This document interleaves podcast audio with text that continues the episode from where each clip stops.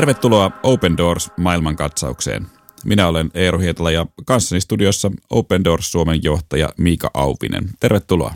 Kiitos. Tänään aiheenamme Syyria. Ja Syyria sijoittuu Open Doors-järjestön julkaiseman kristittyjen vainoa kuvaavan World Watch-listan sijalle 11.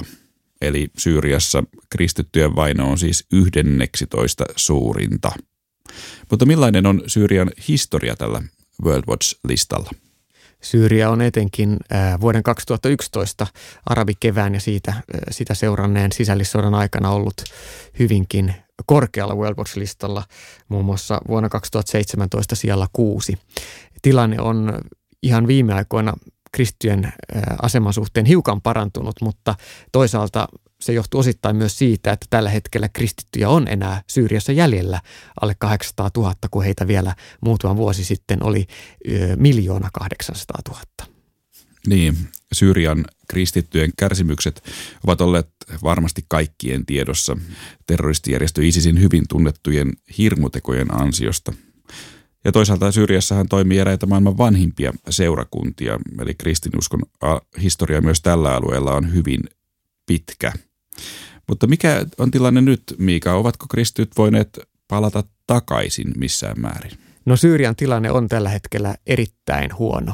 Maa on luisunut, voi sanoa hallitsemattomaan taloudelliseen kriisiin pitkään jatkuneen sisällissodan jälkeen ja Tällä hetkellä maan sisäisiä pakolaisia Syyriassa pelkästään on 5,6 miljoonaa YK arvion mukaan ja yli 6 miljoonaa ihmistä on paennut Syyriasta. Ja kristittyjen asema he ovat olleet vähemmistö jo aiemmin. 1,8 miljoonan osuus Syyrian kokonaisväestöstä on ollut pieni jo ennen sisällissotaa. Täytyy muistaa, että Syyriassa on noin 18,5 miljoonaa ihmistä ja heidän asemansa etenkin nyt Isiksen hirmutekojen ja sunni- ja shia islamististen joukkojen valtataistelun keskellä on edelleen äärimmäisen haavoittuva. Näin ollen valitettavasti voidaan puhua oikeastaan kristillisten kirkkojen jäänteistä Syyriassa, samoin kuin naapurimaa Irakissa. No ISIS on nyt kukistettu. Millaista vainoa kristityt tänään kokevat Syyriassa? Tänä päivänä kristit edelleen kärsii siitä vähemmistöasemasta, mikä, mikä heillä on. Tietyillä alueilla, ää, muslimialueilla ja ehkä sellaisilla esimerkiksi sunni-islamistisilla alueilla, jossa isiksen kannatus on ollut vahva, ää, kristityt nähdään ää, uhkana. Samoin ää, niillä alueilla, joissa kristityt tavalla tai toisella ää, ovat esimerkiksi kääntyneet islamista kristinuskoon, eli ovat muslimitaustaisia kristittyjä. Heihin kohdistuu ihan sunni- ja shia-alueilla vahvaa epäluuloa. Sen lisäksi julkisesti toimivat perinteisten kirkokuntien pastorit ja johtajat ovat aina olleet alttiita kidnappauksille.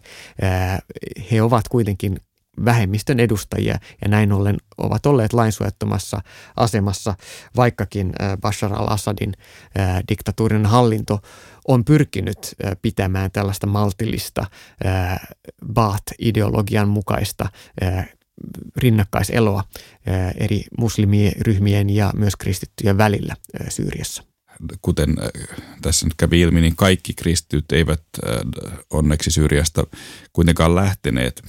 Mutta miten kristilliset seurakunnat nykyisin pystyvät toimimaan näiden raunioiden keskellä?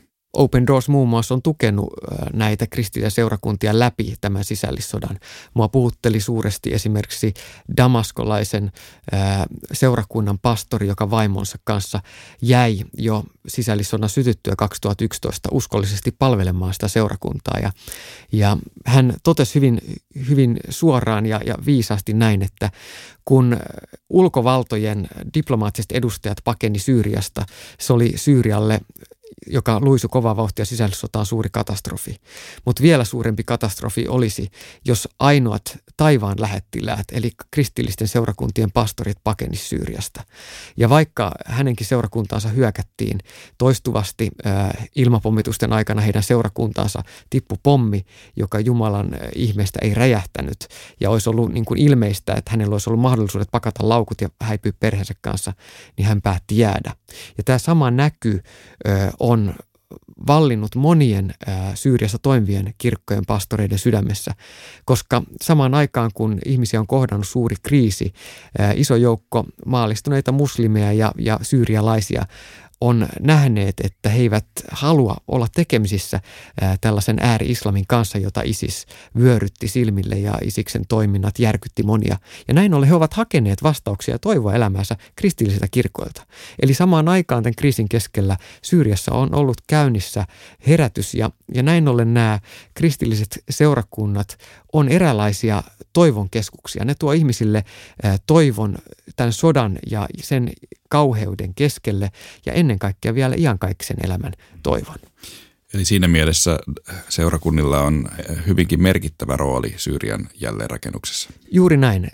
Ne ovat paitsi ihan henkisen ja hengellisen avun tuotteen, ne ovat myöskin kanava palvella aineellisesti ihmisiä. Esimerkiksi Open Doorsin ää, tietyssä vaiheessa Alepon piiritystä ää, meidän kautta edelleen saatiin apua myös Aleppossa toimivaan pieneen kristilliseen seurakuntaan, joka tavoitti ää, ympäröivän yhteisön asukkaita ja toimitti esimerkiksi puhdasta vettä. Ää, Suomessakin muistetaan Alepon kellot.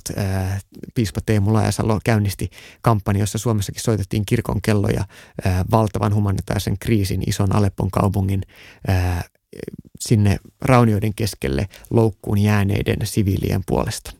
Auttavatko nämä seurakunnat vain kristittyjä vai toimivatko ne laajemminkin?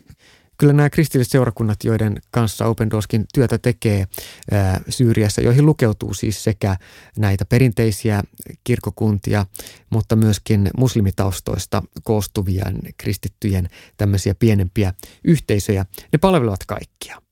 Yksi rohkaiseva muistutus ja esimerkki, josta jokainen kuulijakin voi lukea lisää uusimmassa ilmaisessa Open Doors-lehdessä, on syyrialaisen perheenäidin Alian tarina. Hän ää, pakeni ää, Isiksen pääkaupungiksi muodostuneesta Rakkan kaupungista ja ää, kun hän tuli Kamishlin lentokentälle Syyrian, siellä oli vastassa yksi Open Doorsin tukeman seurakunnan pastori, tämmöinen pastori George, joka tavoitti sitten näitä tulijoita, jotta voisi jakaa heille apua. Ja Tämä Alia sai siitä yksinomaan käyntikortin. Hän oli hyvin epäluuloinen kristittyjä kohtaan ja myös tällaisia avun tarvitsijoita kohtaan johtuen niistä järkyttävistä kauheuksista, joita hän oli aikaisemmin joutunut kohtaamaan. Heidän pieni tyttö, perheen tyttö oli vaarassa joutua Isiksen seksiorjaksi rakkassa ja siksi perhe oli joutunut pakenemaan. Alia ei tiennyt, kehen voi luottaa. Kuitenkin hädän hetkellä ja sen jälkeen, kun he totesivat, että kuushenkisellä perheellä ei ole varaa asua missään, heillä ei ollut rahoja vuokra-asuntoihin, niin he, hän löysi tämän käyntikortin ja otti yhteyttä tähän pastori Georgiin. Ja musliminaisena, muslimiperheenäitinä hän sai apua kristilliseltä yhteisöltä ja sitä kautta myöskin osallistui Jumalan palvelukseen, jossa, jossa häntä kosketti pastori Georgin hyvin rehellinen ja, ja avoin opetus, raamattu opetus, joka käsitteli anteeksi antamusta. Ja sanoma syntien sovituksesta, anteeksi antamuksesta, jota Jumala tarjoaa Jeesuksessa jokaiselle, ja anteeksi antamuksesta, joka ihan äh, ylettyy meidän ihmisten välille. Tämä teki niin suuren vaikutuksen aljaan, että hän, hän antoi elämänsä Jeesukselle. Ja tätä tapahtuu yhä uudestaan Syyriassa. E, kirkko tavoittaa avulla sekä kristittyjä että ei-kristittyjä. Ja tämän palvelutyön kautta, sen osoittaman rakkauden kautta, myös moni muslimi on halunnut antaa elämänsä Jeesukselle. No nyt koronaviruspandemian aikana tämä Syyrian ehkä hiljalleen alkava jälleenrakennus on taas kokenut yhden uuden iskun. Miten koronavirus on vaikuttanut Syyrian kristittyjen arkeen? Kyllä se on vaikuttanut hyvin keskeisesti. Open Doors oli jo ää, pienentämässä Syyrian kristillisten seurakuntien kautta jaettavaan, jaettavaa hätäapua, kunnes ää, nyt viime keväänä korona iski globaalisti ja myös on levinnyt ää, Syyriassa eri puolille. Tällä hetkellä seurakunnat jakavat jälleen yhä laajenevassa määrin ruoka-apua, koska ne vähäisetkin toimeentulomahdollisuudet, mitä kristityillä seurakuntalaisilla Syyriassa on, on viety. Samaan aikaan Syyrian talous on ollut koko kuluneen kesän ja nyt viime viikotkin syöksykierteessä. Syyrian punnan arvo on romahtanut, jolloin yhdellä eurolla saa yli kolme ja puoli tuhatta Syyrian puntaa, kun Syyrian punta oli aikaisemmin hyvinkin vahva valuutta. Käytännössä siis ihmiset on joutuneet ennen näkemättömään köyhyyteen. He tarvitsevat apua ja Open Doorsin tuella nämä Lähi-idän kirkot, nämä seurakunnat on muuttunut toivon keskuksissa, jossa kohdataan ihmisten aineellinen hätä, mutta myös henkinen ja hengellinen hätä. No on helppo ajatella, että ISIS on nyt kukistettu, mutta onko ISISin uhka kokonaan väistynyt? Ei se ole. Tätä ovat vakuuttaneet, kun on käynyt noilla alueilla ja kohdannut siellä olevia kristittyjä sekä Syyriassa että Irakissa. Se ei ole väistynyt, eikä kristittyjen haasteet kokonaisuudessa ole loppuneet. Sen takia Open Doors on käynnistänyt Toivoa lähi hankkeen, joka on pitkä, vielä useita vuosia jatkuva, yhteensä seitsemänvuotinen hanke, jotta ne syvät traumat, joita ISIS jätti ja jonka uhka leijuu edelleen ilmassa, jotta niitä voitaisiin parantaa näitä haavoja. Ja toisaalta myös mahdollistaa se, että kristityt voisivat rakentaa yhteiskuntaa Syyriassa osana sitä tasavertaista kansalaisjoukkoa, joka, joka Syyriassa on.